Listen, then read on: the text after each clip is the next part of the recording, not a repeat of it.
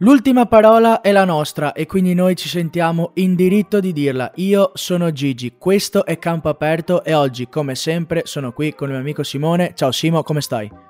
Ciao Gigi, tutto bene? Ciao ragazzi. Allora Simo, partiamo subito perché ci sarà tanto di cui parlare e ci sarà eh, tanto di cui discutere perché finisce una giornata e subito inizia un'altra. È finita ieri e si ricomincia oggi e questo è un po' il bello della sofferenza delle pause nazionali che f- ci sarà solo una pausa fino a, gio- fino a, giovedì, dopo venerdì pausa e dopo da sabato fino alla domenica successiva tra Champions e partite non ci sarà un giorno di pausa per noi amanti del pallone. Partiamo subito con i risultati, Simo. Sassuolo-Torino 0-1 per il Torino, giocata di venerdì, poi si passa al sabato, Genoa-Fiorentina 1-2, Inter Bologna 6 a 1, l'Inter dilaga con la squadra, contro la squadra di, Simo, di Sinisa Mihailovic, Salernitana 0, Atalanta 1, Empoli 0, Sampdoria 3, Venezia 1, Spezia 2, Lazio 2, Cagliari 2, Verona 3, Roma 2, Roma che perde la sua prima partita, Juventus 1, Milan 1, Juve che continua a non vincere in campionato, Udinese 0, Napoli 4. Simo, io direi di partire proprio dall'ultima partita perché è giusto. L'ultima partita, però, chi ha vinto è la prima della classe, quindi il Napoli. Luciano Spalletti ha migliorato questo Napoli, ha dato molto, molta più fantasia, ha dato spazio a giocatori anche magari poco utilizzati. Io penso sempre a un As che secondo me tecnicamente non ha nulla da invidiare a tanti altri giocatori che ci sono in Serie A e quindi per me al Napoli può giocare tranquillamente, può essere un cambio di Insigne come può essere un cambio di Politano e Lozano.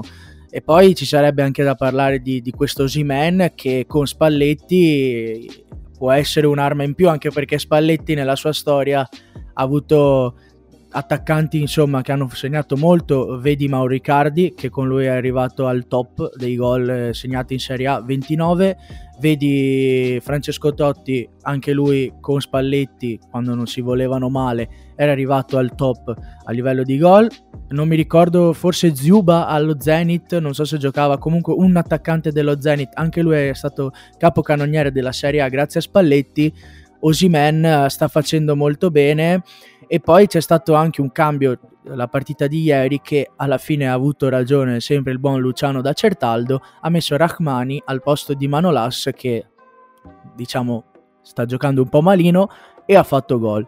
Koulibaly sembra essere tornato ai livelli di Maurizio Sarri, insomma questo Napoli sta sorprendendo, è la quarta giornata, però quattro vittorie eh, di cui due raggiunte anche nel finale con Genoa e Juventus, per non parlare della partita contro il Leicester che stava perdendo 2-0 ed è riuscita a rimontare 2-2. Questo Napoli, Simo, ti sta, ti sta impressionando oppure, oppure il classico fuoco di paglia di Spalletti e, e dopo si sistemerà tutto? Io come organico dico che il Napoli non ha niente di cui invidiare a Inter e Juventus in primis, ma soprattutto anche alle altre.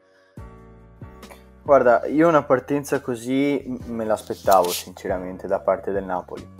E c'è da dire che il lavoro che ha fatto Spalletti e soprattutto secondo me anche la, l'organizzazione che c'è all'interno della, della, squadra, soprattutto nell'11 titolare, è una squadra molto più solida quest'anno il Napoli, che ha molti, momen- molti meno momenti in cui eh, sta fuori dalla partita, diciamo. Chiaramente parliamo di Udinese-Napoli, non stiamo parlando di un big match però fino adesso il Napoli ha, ha, dimostrato con una Juventus in crisi, possiamo dirlo e dopo parleremo anche della Juventus in crisi, ha dimostrato che deve, quando deve vincere, vince.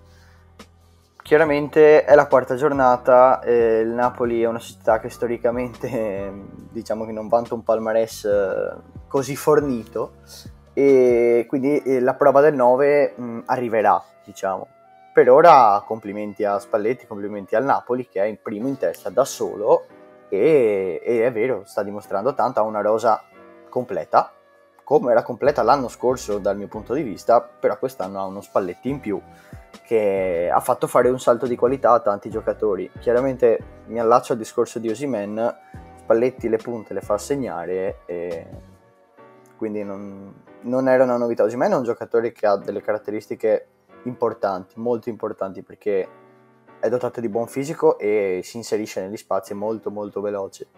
Se, eh, se riesce a mantenere continuità è, è, l'arma in più del Napoli secondo me, più di tutti gli altri giocatori. Questo è il mio punto di vista.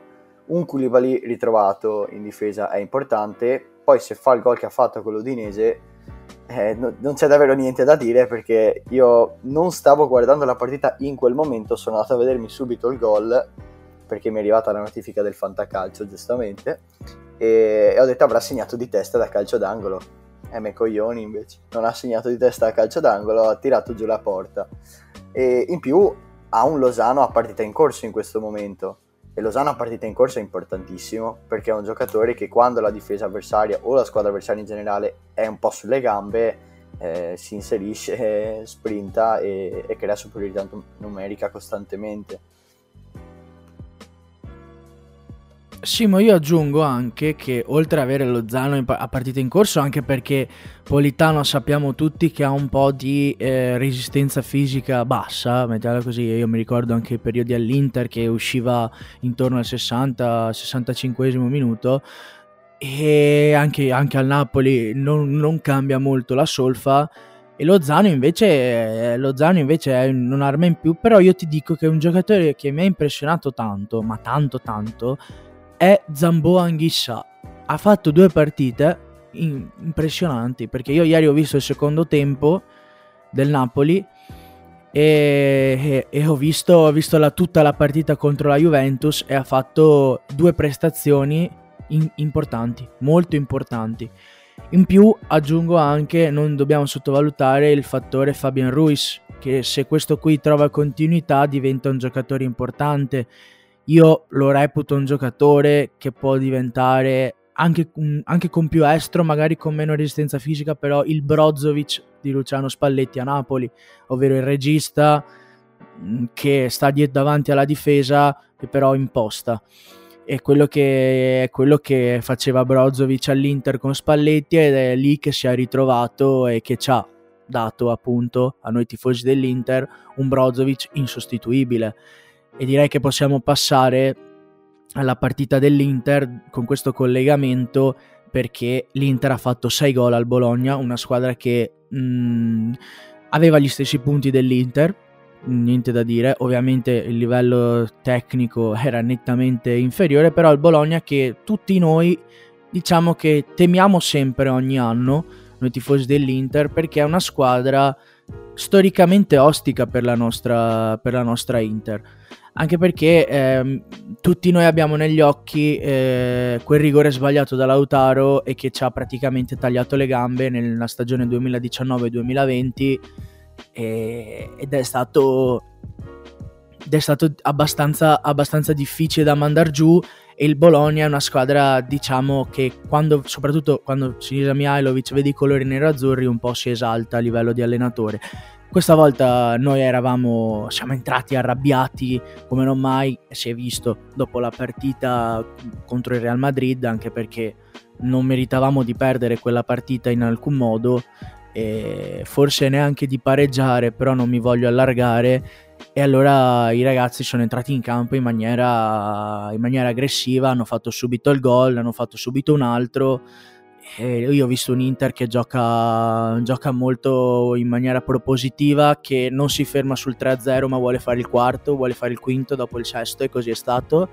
Peccato per il gol subito, però un Inter che eh, ha fatto 15 gol in, in 4 partite ed, ed, è un dato impressionante. Eh, secondo me bisogna pesarli, però i gol subiti li abbiamo subiti soprattutto per colpa nostra 3 su 4 perché il gol magari di Yoshida sì può essere un po' colpa di Andanovic che non esce, un po' di Dzeko che la de- devia però è gol.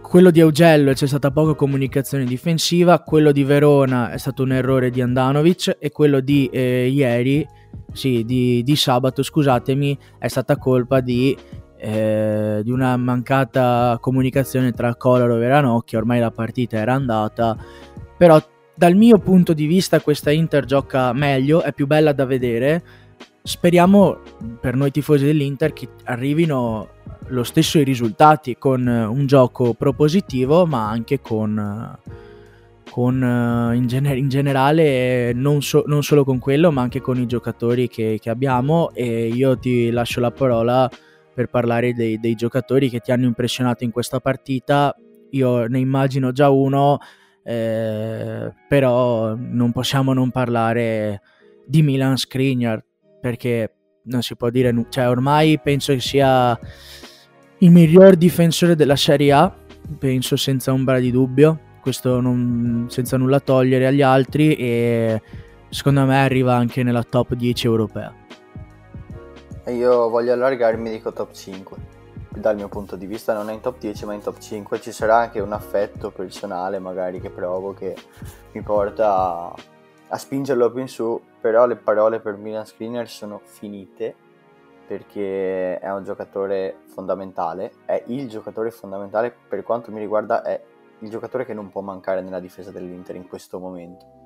Più di De Vrij che lo è stato per molto tempo, ma per quanto mi riguarda adesso difensivamente Skriniar serve sempre e sui, sulle punizioni sui calci d'angolo, su tutti i calci da fermo serve Milan Skriniar. Ma posso dirti Simo una cosa? Uh, io non penso serva solo a livello difensivo. No, e non, ti stavo e... parlando di, di, stavo andando avanti con la fase offensiva, ma in realtà non è quello, è, è anche un, grande propensione a, alla manovra. Lui è parte integrante Ecco, volevo arrivare qua. Sì. Rispetto all'anno scorso, tu non lo vedi un giocatore che avanza molto di più? Avanza tanto, tanto di più, eh, e che partecipa tanto di più. Eh. E spesso si fa trovare anche eh, in azioni di palla manovrata eh, al limite dell'area di rigore o sulla parte esterna o addirittura dentro l'area di rigore. È un giocatore che eh, ha preso fiducia nei suoi mezzi molto importanti, non tanto tecnicamente, perché tecnicamente non è un giocatore che ha due piedi invidiabili, ha due piedi normali da difensore, diciamo, ci sono difensori peggiori, ma anche difensori migliori con i piedi, però è un giocatore che eh, sa il fatto suo, possiamo dire. Secondo me ha acquisito l'esperienza necessaria per capire quando provare, quando andare e, e quando farsi trovare e si fa trovare sempre pronto. Per carità, dopo la maggior parte dei gol chiaramente vengono fuori da, da calci da fermo perché è comunque un difensore quindi non si può trova, far trovare in aria ogni azione. Però è lui che fa, fa partire il primo passaggio tante volte vedi come Brozovic si appoggia e lui, lui fa partire l'azione. È una cosa importante eh, potrebbe non ai livelli di De Vrij perché De Vrij come regista arretrato è un'altra cosa e lo sappiamo benissimo però potrebbe essere una soluzione diversa da De Vrij perché Skriniar ti fa partire l'azione sulla fascia e magari proponendosi, dando modo all'esterno di, di spingere un po' di più. E con un esterno come Dumfries, Skriniar serve. Ecco, questo è la, il mio punto di vista. È, nonostante abbia visto Dumfries comunque in una buona fase difensiva contro il Bologna, perché le sue cose le ha fatte anche dietro, con Dumfries serve Skriniar da quella parte lì, non può esserci nessun altro. Dopo Skriniar eh, dobbiamo parlare di, di, altri giocatori, dobbiamo parlare di un Lautaro Martinez che dall'inizio si è preso il peso della squadra sulle spalle, ha sfiorato la doppietta e sta dimostrando di essere qualcosa in più, dal mio punto di vista, di essere qualcosa in più. Beh, tre gol in tre partite che ha giocato, Simo, comunque la statistica, ci siamo, ci siamo, secondo me va è bene. Quello che serve. No, no, può fare di più, può fare di più. Eh, col Bologna è stato sfortunato perché eh, ha, ha, tolto la traversa dalla porta e tra l'altro la palla è rimbalzata sul coppino del portiere e non è comunque andata dentro, quella è sfortuna. E, um, ci sarebbe da parlare di Nicolò Barella, ma dobbiamo parlare ancora di Nicolò Barella? Questa è la domanda. Nel 2021 bisogna parlare ancora di Nicolò Barella? Secondo me no. Cioè, secondo me chi non ha capito cos'è Nicolò Barella non lo capirà mai. Questo è il mio punto di vista. Perché è, è instancabile, è fondamentale. Si è visto nella partita con Real Madrid quando è uscito cosa è successo perché quei 5 minuti lì a Barella non facevano sicuramente male. Io Barella dal campo lo toglierei solo in casi estremi o in giornatacce che succedono perché periodicamente Barella può avere dei cali, è fisiologico, è normalissimo. Eh, torna al gol Mattias Vecino che si guadagna la riconferma per altri tre anni nella, nella, rosa dell'Internazionale di Milano perché sappiamo che lui segna e si guadagna la riconferma per tre anni di solito. Però posso dirti Simo, per me abbiamo giocato e io ti, ti, dico questo, paragono la partita col Bologna a quella col Genoa perché a livello di gol, a livello di... Eh, posso dirti la mia? Per me abbiamo giocato molto meglio senza Cialanoglu e con Vecino in campo. Ma non perché io parto prevenuto con Cialanoglu perché è un giocatore che può crescere insieme a tutta l'Inter, insieme a Simone Inzaghi. Ma secondo me, con Barella che fa il giocatore di qualità e Vessino che fa... Scusatemi, scusatemi. Il Milinkovic Savic, quindi il giocatore fisico che si inserisce, secondo me... Ehm, Simone Inzaghi ritro- rit- potrebbe ritrovare totalmente la quadra del, che ha avuto la Lazio e che ha l'Inter con giocatori migliori tranne appunto Vesino Milinkovic Savic però se penso alla difesa che ha avuto Simone Inzaghi alla Lazio con Patrick Bastos Acerbi vabbè si salva però Acerbi è anche uno che sta invecchiando Luis Felipe non l'ha praticamente mai avuto per un anno perché era sempre costantemente rotto questo si ritrova con, con la difesa più forte della Serie A perché non, non, non, cioè, non, c'è neanche da, da, da, dire niente, insomma, oggettivamente lo è, perché Skriniar dovrà i bastoni l'anno scorso stati la miglior difesa della Serie A. E, e poi aggiungiamo anche i Darmian, gli Young dell'anno scorso in generale. E quindi io penso che però eh, con il centrocampista lì fisico che si inserisce non lo so, io ho visto un Inter migliore, questo è il mio punto di vista, vedremo come giocheremo oggi con la Fiorentina, io ho letto che a Firenze si giocherà con Barella, Brozovic e, e Cialanoglu, quindi vedremo oggi come girerà la palla, eh, io, io sono, sono, fiducioso di questa squadra eh, e quindi, e quindi io, cioè, non ho neanche più niente da dire sull'Inter perché comunque si può dire poco, è una squadra che ha dominato. Sono molto confre- contento di Denzel Dumfries. Secondo me è un giocatore che può crescere. È un giocatore totalmente diverso da Sheraf Hakimi. Anche Hakimi aveva lacune difensive all'inizio e quindi è normale che ce le possa avere anche Dumfries che giocava in un campionato ancora più offensivo di quello in cui giocava Ashraf Hakimi. E io vedo due giocatori diversi. Io vedo molta più energia, più grinta da parte di Denzel Dumfries, più fisicità insomma, mentre più rapidità, più velocità eh, in Ashraf Hakimi, tutto qua. Uh, io comunque vedo l'Inter una squadra molto forte che lotterà uh, fino alla fine per difendere lo scudetto che ha sul petto. Eh, no, sul discorso di Vesino, chiaramente i tre anni di Vesino guadagnati è una battuta, ma in realtà sappiamo tutti che se non si ritira Vesino è la realtà dei fatti, perché si è guadagnata la riconferma a suon di 3-4 gol disperati all'anno. No, è importante che l'Inter però abbia mm, due, diciamo, due soluzioni, chiamiamole due soluzioni diverse, ok? Un centrocampo... Il piano B. Esatto, sì. Però non è un piano B eh, cercato come era successo l'anno scorso, un piano B ricercato perché non andava al piano A, secondo me. Perché anche il piano A funziona. Perché comunque eh, anche un centrocampo leggermente meno fisico con Cialanoglu che gioca come sa giocare e non nelle ultime uscite che è stato un pochino diciamo timido se vogliamo dirlo è importante. Ci sono partite secondo me in cui servirà il centrocampo fi- più fisico e servirà Vesino e la speranza che Vesino mantenga un'integrità fisica quest'anno altrimenti c'è nella merda. E, e partite magari in cui servirà più un Cialanoglu dall'inizio perché ci vorrà un po' più di qualità chiaramente poi potremmo parlare anche di Edin Dzeko, ma un giocatore che è entrato al trentesimo minuto e ha fatto un gol, ca- un gol tipo calcetto, e questo già gasa perché lui ha calciato dopo il primo controllo tranquillamente, e il secondo no, penso non sia neanche da, da stare lì a dire perché se un giocatore fa gol da lì è forte, punto. Perché da lì la passano tutti. O sbagliano. Eh, se fai sì, gol da lì sei forte, punto. Ma sai Simo, io ho letto tante cose su Giacomo, secondo me Giacomo è forte, eh, eh, va centellinato perché comunque è un giocatore che ha 36 anni, cioè non è un, un, uno che ha l'età di Holland, però Giacomo è forte. No, potrebbe essere suo padre in realtà. Sì, anche, anche, però diciamo, diciamo, che, diciamo che io non è che sto là a commentare Giacomo perché insomma la carriera parla, parla, per lui, ha giocato sempre in ottime squadre, ho sentito dire dopo una partita giocata male o comunque contro la Samp e contro, e contro, le, contro il Real, che tra, tra l'altro sì, contro il Real il secondo tempo è stato un po' più fermo, ma è l'unico che mi viene da dire che ha creato più occasioni da gol insieme a Lautaro, quindi non è che sto là a commentare.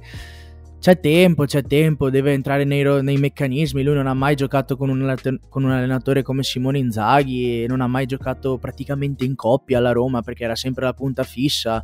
Eh, che ci vuole tempo. Io anche su Dumfries non, ormai ho imparato che bisogna, bisogna aspettare. Simo, l'ultima, l'ultima, cosa che mi vuoi dire sull'Inter, dopo direi che passiamo al Guarda, big match di giornata. Io chiudo, chiudo, rapidamente proprio su Jack, una cosa che non ti ho detto. Secondo me, al di là del fatto che Jack e Lukaku fossero due giocatori completamente diversi per, per tecnica e, e, qualità anche fisiche, perché comunque Jack è un giocatore nettamente più tecnico di, di Lukaku, mentre Lukaku è un giocatore molto più forte fisicamente, ok? E quest'anno io vedo, vista anche l'età anagrafica che parla da sé, a partita in corso, secondo me a logica dovrebbe essere Geco in parecchie situazioni a dover uscire, ma per, proprio per una questione anche di farlo rifiatare. Questo è il mio punto di vista, quindi un Correa magari a partita in corso o un Lautaro stesso a partita in corso, perché secondo me si giostreranno tanto Lautaro e Correa perché sono due giocatori entrambi importanti, è giusto che giochino entrambi, chiaramente se dopo uno gioca meglio dell'altro non c'è niente da dire, però, però Geco dei tre secondo me è quello che ha bisogno di giocare un po' meno e di dare tutto, o magari giocare quei 60 minuti al posto di farne 90, anche perché il calendario è quello, le partite sono ravvicinate, quindi è importante che abbia il giusto riposo, soprattutto visto che ha 10 anni più del, di Lautaro. Guarda Simo, siamo praticamente d'accordo, io ti dico che secondo me la chiave è tutta su Dumfries. Perché con Dumfries, secondo me, Jacko serve molto di più perché se si va a prendere la palla sulla tre quarti o comunque va a fare il regista offensivo e la apre e dopo si ributta dentro, serve molto di più uno come Dumfries che magari attacca lo spazio in maniera più rapida rispetto a Darmian senza Geco Darmi- eh, cioè Darmian va bene, con Geco è tosta. È tosta. Poi vabbè, avremo tempo di parlare anche di Di Marco perché comunque cioè, sta facendo una grande stagione. Eh, diciamo che ave- avere due soluzioni come Perisic e Di Marco anche lì eh, significa essere più completi l'anno scorso che avevamo Perisic e Young eh, diciamo che poi Di Marco c'ha un bel piede, eccetera, eccetera. Ci sarà tempo quando succederà, insomma, che ci sarà un big match o comunque analizzeremo l'Inter un po' meglio. A proposito di big match, Simo, parliamo del, della, del match di giornata, ovvero Juventus contro Milan. Juventus che va in vantaggio con il gol di Morata in contropiede, un gol preso in maniera stupida da parte del Milan al quarto minuto Dopo uh, il primo tempo io ho visto la Juve abbastanza in, cioè, abbastanza in controllo della partita, il Milan ha fatto poco, poi però come spesso accade quest'anno la Juventus nel secondo tempo cala, cala, cala, cala fino a che non arriva un episodio che sblocca la partita dell'avversario o comunque fa fare gol alla squadra avversaria, in questo caso un calcio d'angolo di Tonali dove Locatelli e Rabiot eh, prima Rabiot sul primo palo e Locatelli dopo si perdono ante Rebic il Milan pareggia e da lì in poi gli ultimi 20 minuti di partita, un quarto d'ora, quello che mancava, eh, li ha dominati il Milan tentando anche la vittoria con uno Scesni che questa volta si è fatto trovare pronto, che ha fatto una grande parata sul tiro di Calulu. Quindi io sinceramente ho visto una partita un po' soporifera, non mi è piaciuto e questo l'ha detto anche Pioli in, um, in conferenza, in un'intervista, ha detto che a tempo effettivo si è giocato 48 minuti, quindi un primo tempo con 3 minuti di recupero. Eh, poco, molto poco, complice anche lo stile di gioco di Allegri e complice anche un Milan che vuoi che mancavano certi interpreti ma non è stato così frizzante come le scorse volte io penso che questa partita il Milan se avesse trovato una squadra un po' più in forma probabilmente l'avrebbe persa. È solo che la Juve risulta molto difficile Simo tirarla fuori da questa situazione perché cioè io mi aspettavo che sull'1-0 dopo 4 minuti la partita come gli anni scorsi fosse finita, cioè nel senso con Allegri mi aspetto fai gol e dopo basta, cioè è finita, tu non giochi più. E invece il Milan ha proposto ancora, ha proposto soprattutto nel secondo tempo. Cos'è che effettivamente Simo non funziona nella Juventus? Dopo parliamo di quello che funziona nel Milan e quello che può migliorare il Milan, però cioè, non, non si può dire nemmeno cosa può migliorare, cioè la Juve può solo migliorare perché andare peggio di così è molto grave. Cioè aver fatto due punti quatt- su 12 disponibili in quattro partite cioè, è, è, è, grave per la Juventus, soprattutto con la Juventus che ha l'allenatore più pagato della Serie A e, e questo è una cosa che veniva detto quando Conte non stava facendo risultati all'epoca l'anno scorso e con una rosa che comunque non mi viene da dire che si merita due punti in classifica, perché la Juve io la metto a livello di, di rosa al pari di Inter e appunto ho detto Napoli prima, però insomma se la gioca, io vedo l'Inter più completa della Juventus, però la Juve non è che è tutto da buttare. E tu, tu come... Cioè se tu avessi la... non la bacchetta magica, ma se tu fossi lì ad allenare la Juventus, Simo, ti faccio questa domanda, può essere banale o no? Che, che cosa, qual è la scelta che faresti per questa Juventus? Cioè, come, ti, come, la schiereresti? Come cercheresti di migliorarla dal punto di vista mentale, dal punto di vista tattico? Io, cioè, io non penso che Pirlo abbia lasciato queste grosse macerie, cioè non penso sia solo colpa di quello che ha lasciato Pirlo, perché ho visto cadere la Juve anche prima, quindi a me viene da dire cazzo Sarri ha fatto un miracolo. No, Sarri comunque aveva ancora dei giocatori importanti, però cioè, la vedo, la vedo dura, eh. la vedo dura per la Juventus. È la quarta giornata, non li do per morti, però se si continua così, non dubito si continuerà così, però se la Juve continua così, io, cioè, per lo scudetto non posso vederli. No, guarda, innanzitutto, e dopo ti parlerò del Milan, perché mh, a mio parere il Milan meritava anche di vincerla la partita. Per quanto sia uscita tardi, meritava, meritava di vincere la partita la Juve eh, giocava così con Allegri, faceva, però in realtà tante volte la chiudeva sul 2-0 dopo 20 minuti. Con l'1-0 sì, si chiudeva, faceva possesso palla, faceva uscire gli avversari e portava a casa la partita. Io nella Juve cambierei una cosa intanto, il modulo. Per me la Juve non può giocare con il 4-4-2 con Rabiot esterno sinistro praticamente perché questo è come è scesa in campo inizialmente la Juve. E, e per me è una cosa cioè, che non ha senso, non ha senso assolutamente. E poi sinceramente io non vedo il gol che ha preso il Milan è un gol che ha preso cioè, in contropiede da calcio d'angolo a favore. Con mh, Dybala che è riuscito a dare il pallone a Morata in una maniera molto molto complicata perché va detto, è Morata che è partito da dietro alla metà campo, dopo si dice che Teo Hernandez avesse paura di toccarlo per eh, che abbia rallentato o non abbia rallentato, comunque la Juve va in vantaggio con questo gol qui, ma poi eh, si chiude fondamentalmente, il Milan ci mette 60 minuti, perché alla fine il Milan ci mette 60 minuti per capire come scardinare la difesa della Juve e gli ultimi 20 fa un assedio e, e la Juve non riesce a uscire Scesni va, va, elogiato perché fa delle parate importanti, davvero importanti, che tengono, tengono lì, lì, il risultato. E sinceramente, cos'è che va? Cioè, il, cos'è che va nella Juventus in questo momento? Questa è la mia domanda. Perché due punti su 12 disponibili è il peggior avvio di campionato dal 1961. Nel 1961 non sapevamo, neanche, non sapevano neanche come si giocava a calcio probabilmente, era un calcio totalmente diverso, quindi eh, è molto, molto più grave di quello che sembra secondo me la situazione Juventus in questo momento qui. Non la do per spacciata perché è sempre la Juventus e secondo me una soluzione Allegri in qualche modo la troverà. Però in questo momento ti dico, per me il modulo per esempio non, non c'è.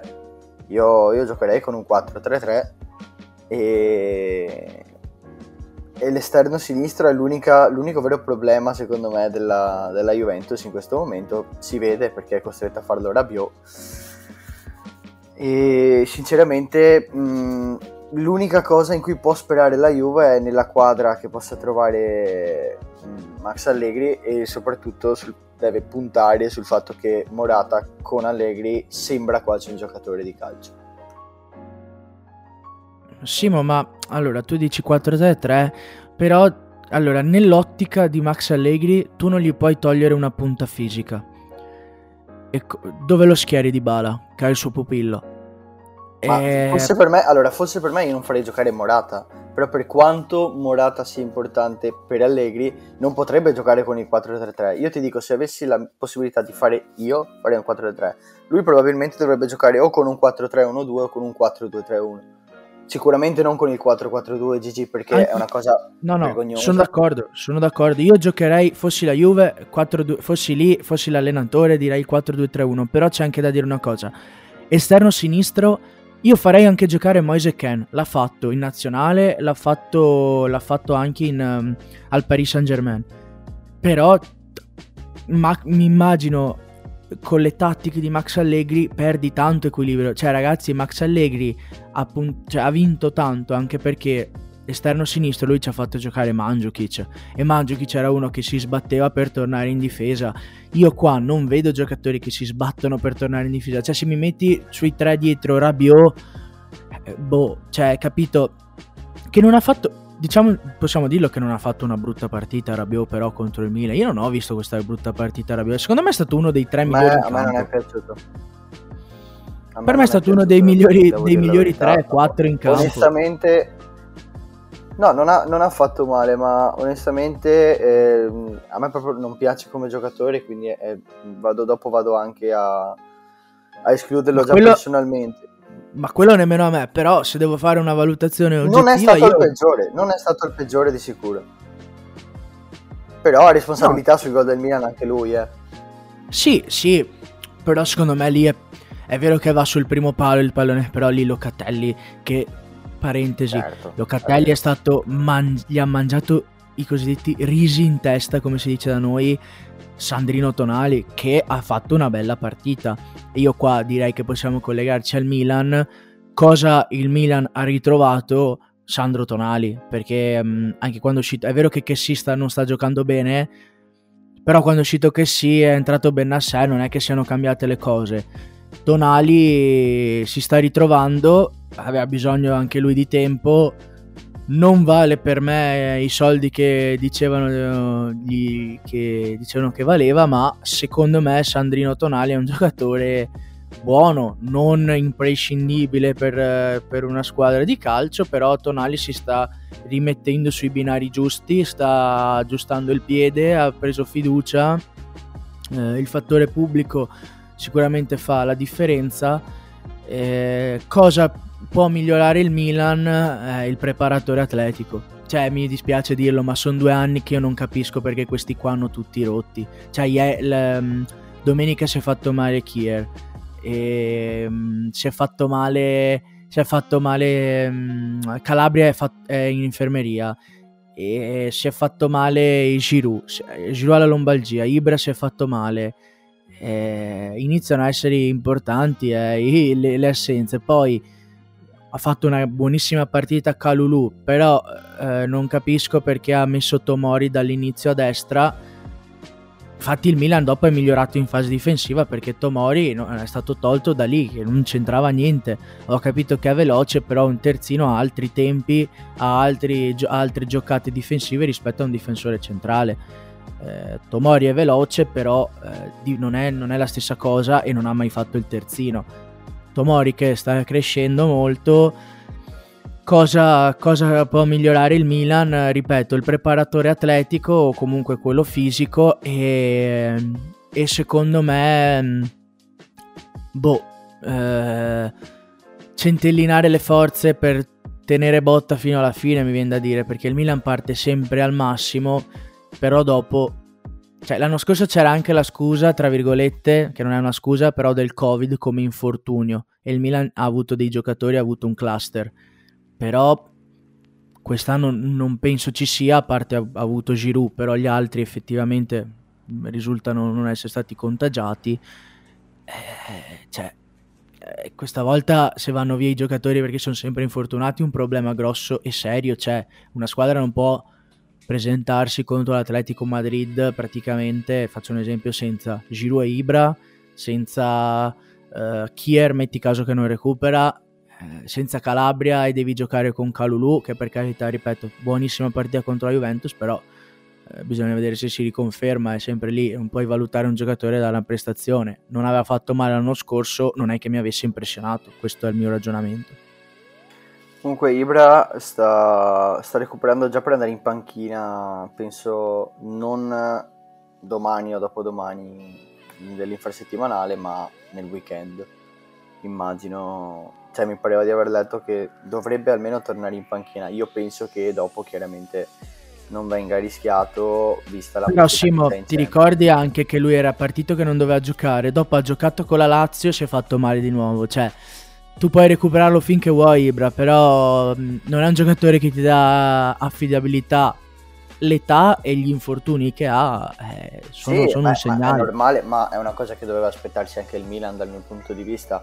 Infatti secondo me un po' la critica che andrebbe fatta al, al mercato del Milan è, stato, è il fatto che è andata, dopo Ibra è andata a prendere un attaccante come Giroud che può far comodo a livello di eh, caratteristiche però ha un'età anagrafica avanzata anche lui.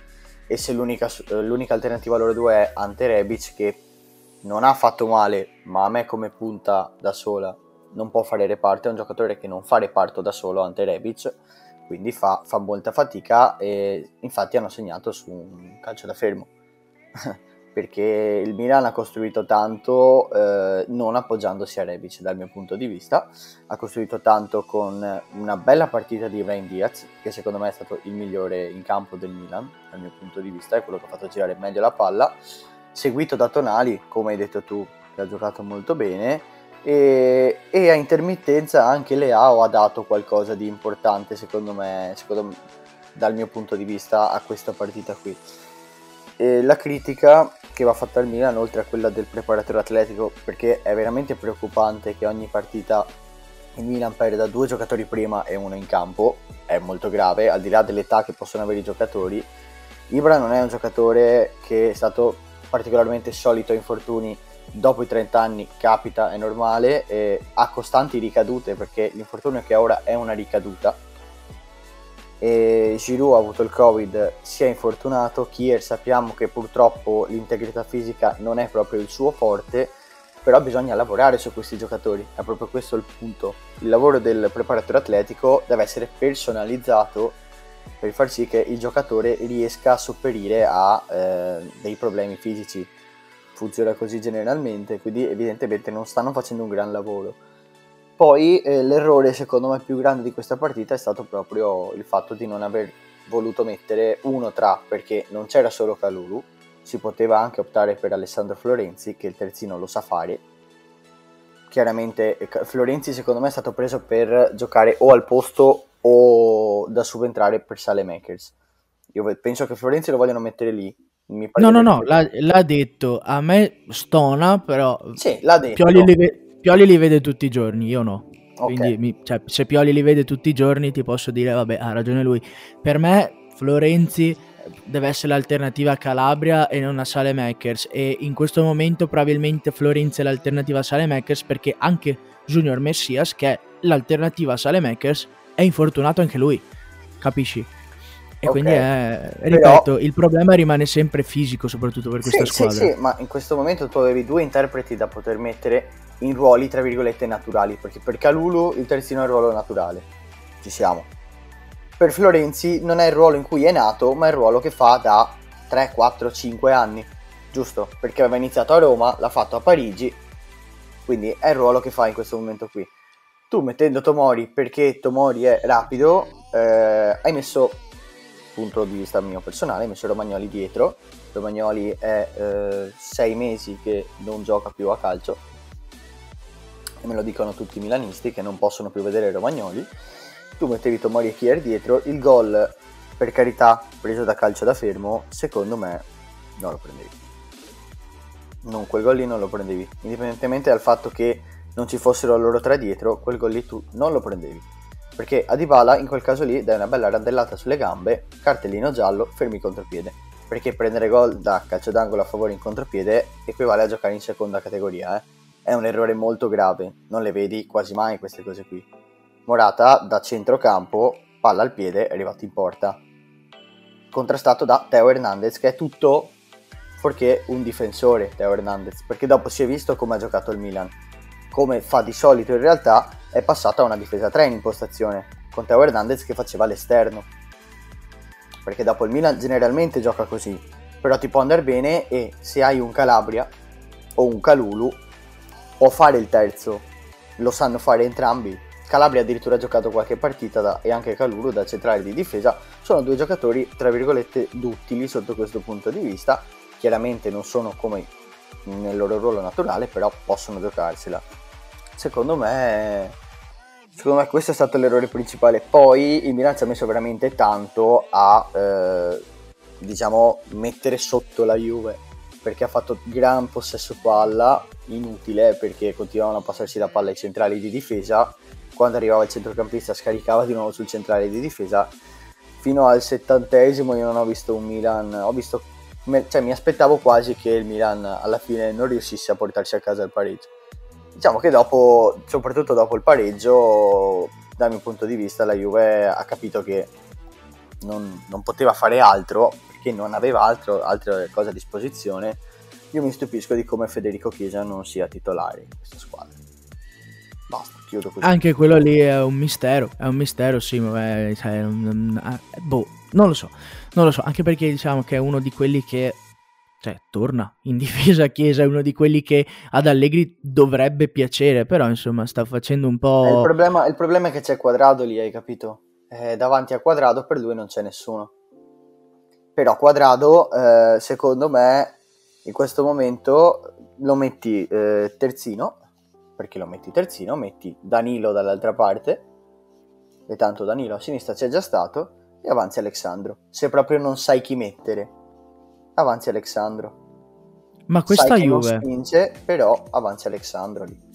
Posso farti una, una, mia, una mia disamina?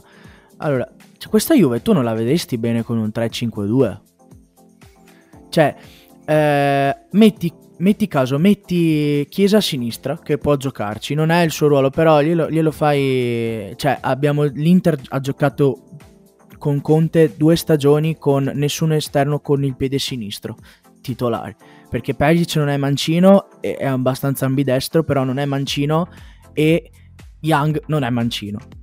Quindi questa è una cosa che chiariamo, no? Quindi anche Chiesa che può giocare, ha giocato spesso a sinistra, lo metti a sinistra o comunque lo puoi mettere punta, in senso, dici tu, anche no, forse 3-4-3 no, però insomma un 3-5-2 con Quadrado che fa a tutti gli effetti il, il, te, il pendolino e i tre dietro che non mi sembrano male, Chiellini, Bonucci, Delict.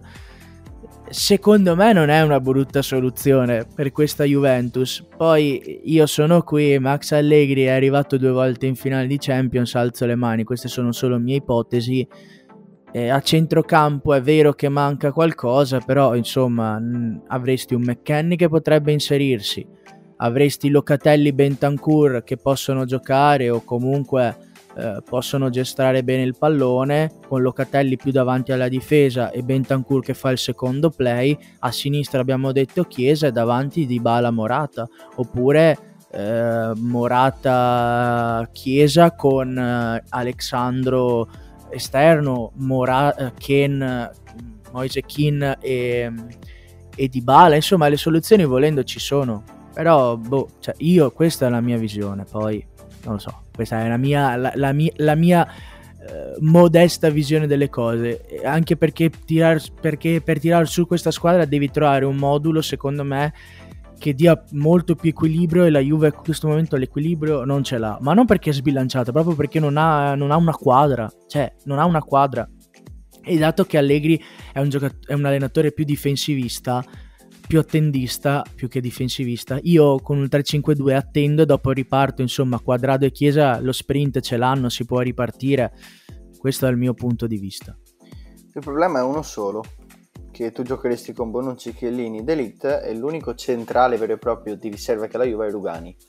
Chiellini ha una certa età, questo modulo puoi farlo, se vuoi usare i difensori centrali a tutti gli effetti, questo modulo puoi usarlo 6-7 volte, 10 volte. Però, Simo, però perdonami, tu dici così, però anche Danilo, l'Inter Eh. gio- gioca con Kolarov, Eh, con D'Ambrosio sì, sì. e tanti terzini magari più difensivi giocano e Ma fanno lui l'ha, il fatto terzo giocare, di lui l'ha fatto giocare mezzala Danilo.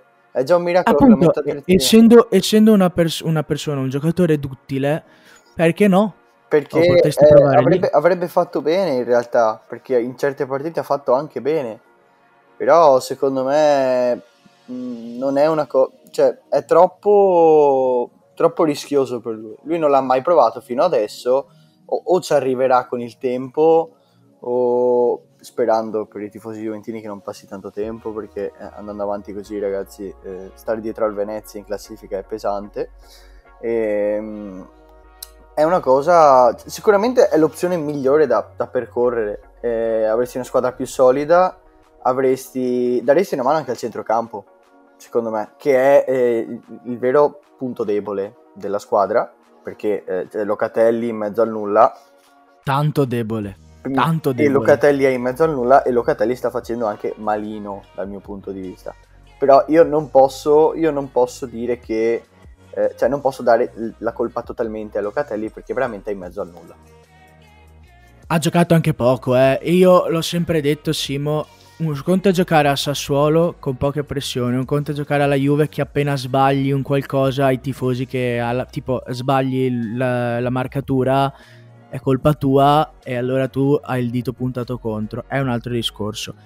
Direi Simo che comunque possiamo chiudere il discorso Juve-Milan per approcciarsi al, al turno che inizia fra poche ore perché questo sarà un aperitivo alle sei e mezza ci sarà eh, Bologna-Genoa e riparte la Serie A. Mo- cioè, già il fatto che finisce, è finita ieri e riparte fra un'ora praticamente, sono molto contento.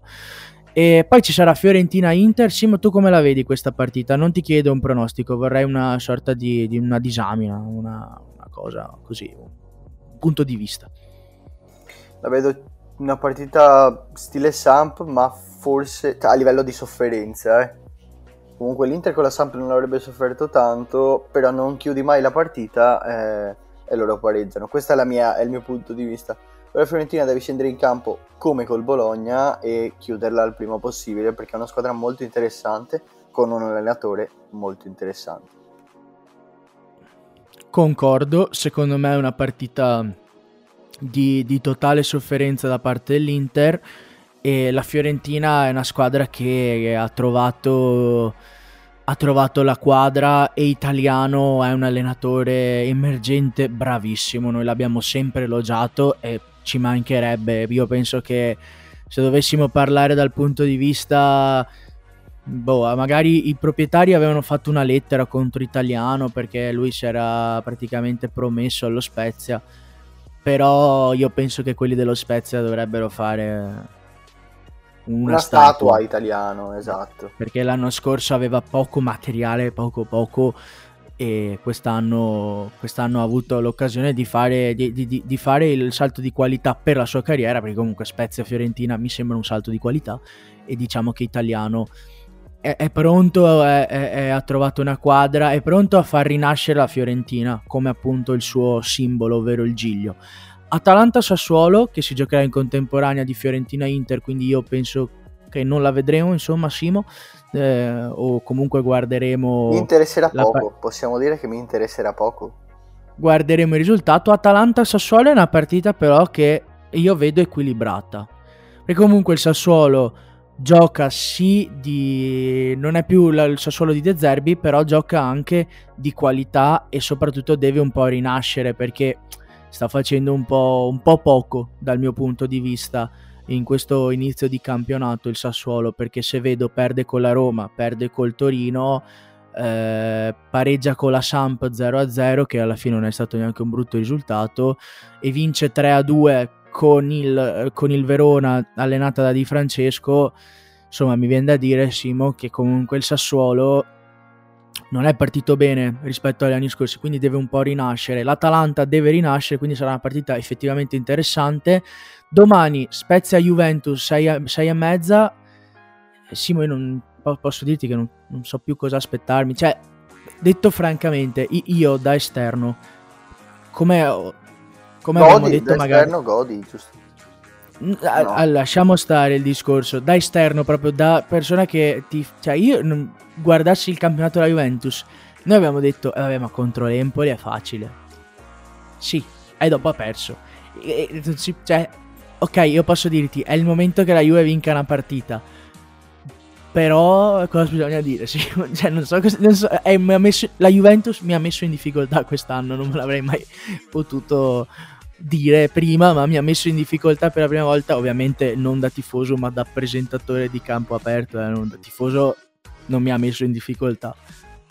Cosa si può dire? Cioè, Spezia Juve che, che, che disamina fai? La Juve deve vincere, lo Spezia deve vincere perché si deve salvare, però la Juve è più forte teoricamente. Eh, non, allora, giochi- parlando... non giocherà Chiellini, ha detto alla ufficializzato Max Allegri, non giocherà Chiellini. Allora, c'è da dire che... Eh e Morata è recuperato. C'è una, netta, c'è una, netta, differenza tra le due rose e per quanto la Juve sia in difficoltà, la Juve nelle prime quattro ha beccato Napoli e Milan, e ha pareggiato con il Milan a modo suo, con lo Spezia penso che, che arriverà la prima vittoria per la Juventus.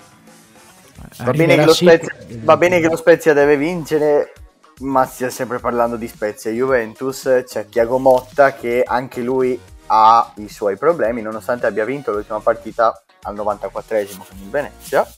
Con due gol della Madonna, possiamo anche e, dirlo. E, diciamo che la Juve dovrebbe vincere abbastanza tranquillamente e far vedere che c'è, cioè, battere un colpo in sostanza. Ecco, è arrivato il momento di battere un colpo, se no dopo va bene che sei la Juve, va bene che non vai mai esclusa, ma inizia a essere tardi, inizia a essere staccata e dopo iniziano i problemi perché non vinci, perché sei, eh, tu- i tuoi tifosi si aspettano tanto, perché è il ritorno di Max Allegri, perché sei una società comunque vincente. E dopo eh, è più facile diciamo eh, perdere con una squadra di metà classifica e retrocedere per esempio. E allora magari è una cosa che non si aspettano che arrivare sesto con una Juventus e prendersi eh, cioè trovarsi in una situazione comunque complicata perché la tifoseria secondo me la pazienza la sta finendo.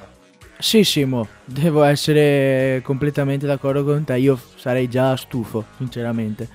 Poi, eh, vabbè, Salernitana Verona, Milan Venezia, Milan che ospita a San Siro il Venezia.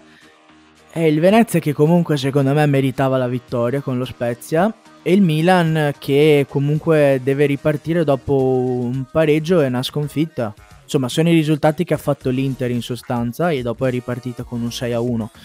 Eh, il Milan diciamo che parte favorito insomma e, e, probabilmente porterà a casa i tre punti anche perché Venezia non è una squadra che ha giocato a San Siro negli ultimi anni anzi è da vent'anni che mancava in Serie A e ha calcato più campetti di provincia che altro cioè ha giocato più volte ad Albignasego in provincia di Padova a Noale che a, che a San Siro quindi Vediamo, però io ho visto buone cose nel Venezia di Paolo Zanetti, purtroppo secondo me retrocederà, spero di sbagliarmi perché comunque il Venezia in Serie A è un orgoglio in ogni caso per chi viene da questa, da questa provincia. Eh, Cagliari-Empoli, ok, Sampdoria-Napoli. Ecco Simone, Sampdoria-Napoli è una partita secondo me interessante. Questo è il primo perché... test, piccolo test che si trova a Napoli perché si trova una squadra che ha tante soluzioni, ha un allenatore che sta dimostrando di essere un buon allenatore alla fine. Smentendoci però. Smentendo soprattutto me che non lo vedevo ma bene. Anch'io, ecco. Ma anch'io. Non lo vedevo bene. Sopra... Però è anche vero che ha una, una bella rosa. Ha una rosa sicuramente da decimo posto dal mio punto di vista. La Samp da decimo posto è di sicuro dopo eh, mai dire mai, puoi andare più su, puoi scendere, dipende tutto da... E poi ricordiamo Simo è difficile giocare a Genova con la Samp. Perché l'Inter ha pareggiato, il Milan ha vinto, ma ha vinto soffrendo.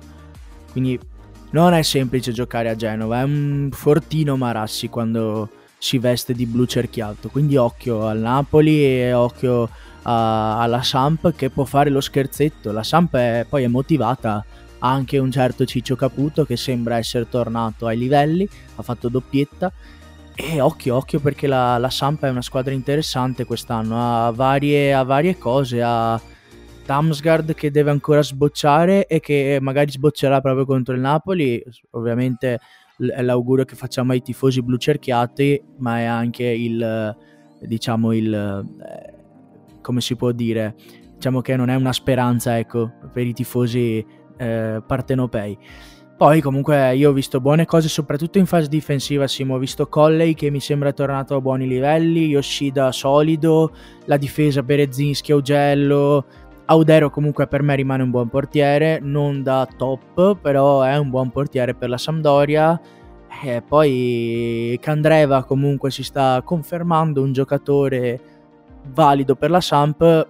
Sarà una bella partita, molto interessante dal mio punto di vista. Questo giovedì alle ore 18.30. Torino-Lazio, un'altra partita molto interessante. La Lazio che deve riprendersi perché ha perso malissimo in, in Europa League, perché ha perso in maniera brutta per la papera di Stracoscia, ma c'è anche da dire che il, il, la Lazio scusate, non ha giocato bene contro il Galatasaray. Col Cagliari si è visto qualcosina, però il Cagliari ha, ha giocato part- il pareggio giusto, devo essere sincero, pareggio giusto e occhio perché Juric, uh, Juric sta pestando bene quel pedale dell'acceleratore col Torino, ma io lo sapevo perché a me Juric, oltre che fa impazzire, lo reputo uno dei top 3-5 allena- allenatori della Serie A, come a livello anche di, di allenatori emergenti. Io penso che il cerchio si possa chiudere quando andrà all'Atalanta e, farà, e sostituirà Gasperini, perché lo vedo proprio così sinceramente Juric eh, mi piace, la Lazio deve rifarsi, quindi un'altra partita interessante questa qua di giovedì, sempre alle 18.30 in contemporanea col Napoli. Simo, tu vuoi dire qualcosa su Torino-Lazio? Concordo con quello che hai detto te e vorrei farti una domanda. Mm, Juric italiano, tu chi prenderesti? E perché? Se dovessi scegliere la mia squadra, cioè dove... all'Inter, o in generale? No, eh, in una squadra adatta a, a Juric o a italiano, perché secondo me do- dobbiamo anche guardare in faccia la realtà, in questo momento Juric è italiano all'Inter, diciamo che sarebbe un po' un passo troppo lungo, ma tu fai finta di essere um, una squadra di Serie A um, a metà classifica e tu mi dici per l'Atalanta è giusto Juric e concordo, ok tu hai la tua squadra in Serie A e devi scegliere l'allenatore. Chi scegli? Se ho giocatori tecnici, scelgo italiano. Se ho giocatori più fisici, più devoti al, alla cazzimma, non so come dirlo, anche, anche la Fiorentina gioca bella grintosa, però eh, Juric punta tanto su quello e allora io ti dico Juric. Questa è la mia, cioè è un po' democristiana come risposta perché non ho scelto uno dei due. A mia preferenza scelgo Juric perché mi fa impazzire come gioca, come la mentalità che ha, è un martello pneumatico. Io da giocat- quando ero giocatore di basket mi sono piaciuti questi tipi di allenatori che non fanno mai cadere la concentrazione. Però se mi dici se vuoi divertirti un po' di più, allora scelgo, scelgo italiano. Però io prendo Juric secondo me gli sta stretto il Torino a Juric. Cioè, ti dico, ma probabilmente... un paio d'anni al massimo a Torino. Ma probabilmente io uno come Juric fosse stato libero ci avrei pensato fosse stata la Fiorentina perché comunque come ambiente ci sta i giocatori c'erano anche per fare un 3-5-2 l'avevano fatto anche in passato secondo me eh, la Fiorentina poteva prendere Juric se fosse stato libero all'epoca. Però cioè, la scelta che ha fatto la Fiorentina è, per me è impeccabile per me è impeccabile ci ha fatto una scelta da 10 lode. Ecco, io, io, sono della tua stessa idea, ma cioè nel senso che se devo prendere una squadra, tra virgolette, con giocatori meno tecnici o magari che deve salvarsi, ad esempio, ho bisogno di una certezza tipo Juric che mi tira fuori il meglio da qualsiasi giocatore, anche da giocatori in cui 19 itali- allenatori su 20 non ti tirano fuori quello che ti tira fuori Juric. Se invece voglio, cioè ho una squadra che può fare bene, magari mi parte da un ipotetico dieci- decimo posto e me voglio andare a voglio divertirmi e voglio magari vedermela in Europa, secondo me per il progetto io scelgo italiano. Io personalmente sceglierei italiano perché mi fa divertire di più.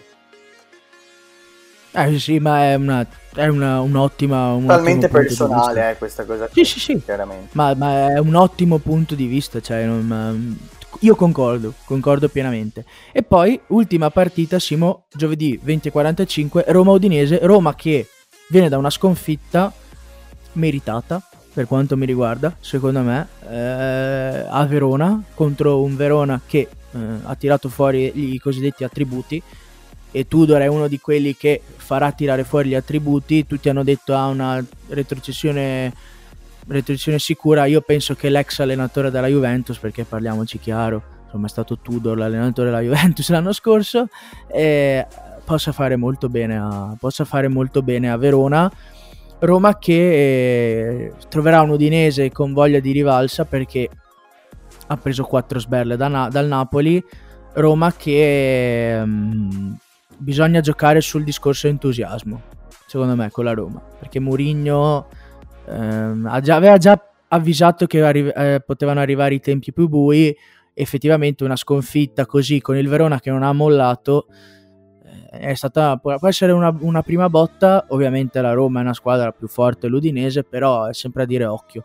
Ecco, diciamo che è una partita rispetto a un Lazio-Torino o aspetta era Lazio-Torino, no Torino-Lazio scusatemi, e Sampdoria-Napoli la vedo meno rognosa per la Roma.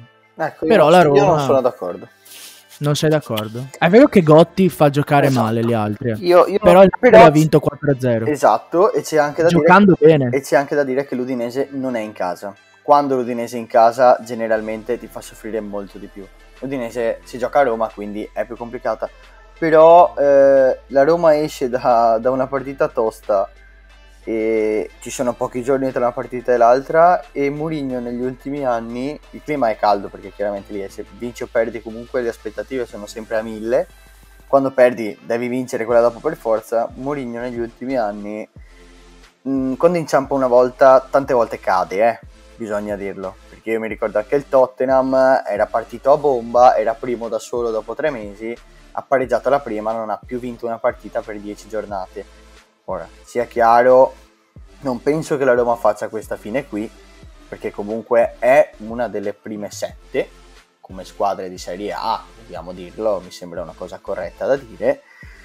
E però deve prestare attenzione perché anche l'Udinese secondo me ha delle, delle buone potenzialità perché Gotti fa giocare di merda agli altri, gioca di merda, perché magari gioca di merda, però perché dopo può piacere o non piacere, ma sinceramente è una squadra che eh, deve comunque puntare a salvarsi perché gli obiettivi dell'Udinese sono quelli, che giochi così secondo me è giusto. Non vedo altri modi per, per, approcciare le giusto. partite rispetto a quelle di Gotti se ti no, devi salvare, cioè, puoi essere puoi essere propositivo, però devi essere forte come un italiano, ad esempio. Certo. Eh, perché Gotti non lo è, lui aveva addirittura ammesso che allenare, fare il primo allenatore avrebbe fatto schifo. Eh, perché gli piaceva stare in disparte fare comunque dalla faccia che fa quando è in panchina sembra che gli faccia schifo allenare allora io, no, io non voglio comunque entrare eh, io non voglio che mi si venga toccato Luca Gotti, questa è una cosa che, che ci tengo. No, ma non fa un sorriso, è, non è il mio... non, è... sorride mai. Ma non deve, non deve, sorridere, deve salvare l'Udinese. Eh, che mi sembra che ha perso De Posto, poveretto. Eh, cioè, eh, non ha più Musso. Eh, eh, cazzo, non riderei nemmeno io, Simo, lasciatelo dire. Cioè, gli hanno sostituito ah, per carità. Silvestri. Sì, ma non hai un sostitu- cioè De Paul è insostituibile per l'Udinese. O ti prendi il, il fenomeno giovane che potrebbe essere Samarzic, ma non lo so. O- oppure è tosta, sì, ma è inutile che stiamo qua a ragionare. Comunque eh, vedremo, vedremo perché insomma il turno di Serie A oltre Inter-Fiorentina offre partite molto equilibrate. Io penso che Fiorentina-Inter, scusatemi, sia la partita di cartello, però ci sono molte partite interessanti, Sampdoria-Napoli, eh, Atalanta-Sassuolo, Torino-Lazio, sono partite, sono partite belle secondo me questa giornata. Simo, possiamo chiudere, anche questa volta abbiamo sforato l'ora ma ormai ci sta, questa Serie A è divertentissima, equilibrata, ha tanti spunti, poi è vero che noi li troviamo lo stesso anche se non ci sono, però questa Serie A ci sta offrendo diciamo molti assist, mettiamola così, perché eh, c'è da parlare, abbiamo parlato anche poco di Roma e Lazio, però si pare- potrebbe parlare anche di Roma e Lazio. Il Napoli è capolista, l'Inter che comunque si conferma squadra, una squadra da battere. E il Milan è sempre lì. La Juve deve risalire per forza. Insomma, eh, l'Atalanta deve, deve giocare meglio rispetto a quello che sta facendo, se no è dura diciamo che gli spunti ci sono e questa Serie A ce li sta offrendo. Quindi io ti dico grazie per essere stato qui con me, Simo. Eh, grazie a te, Gigi.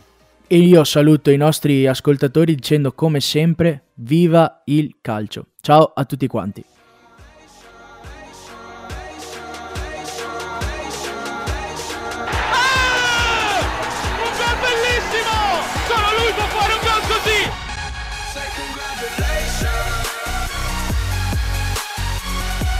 Bisogna alzarsi in piedi tutti, lo faccio anch'io. Che giocatore, mamma mia.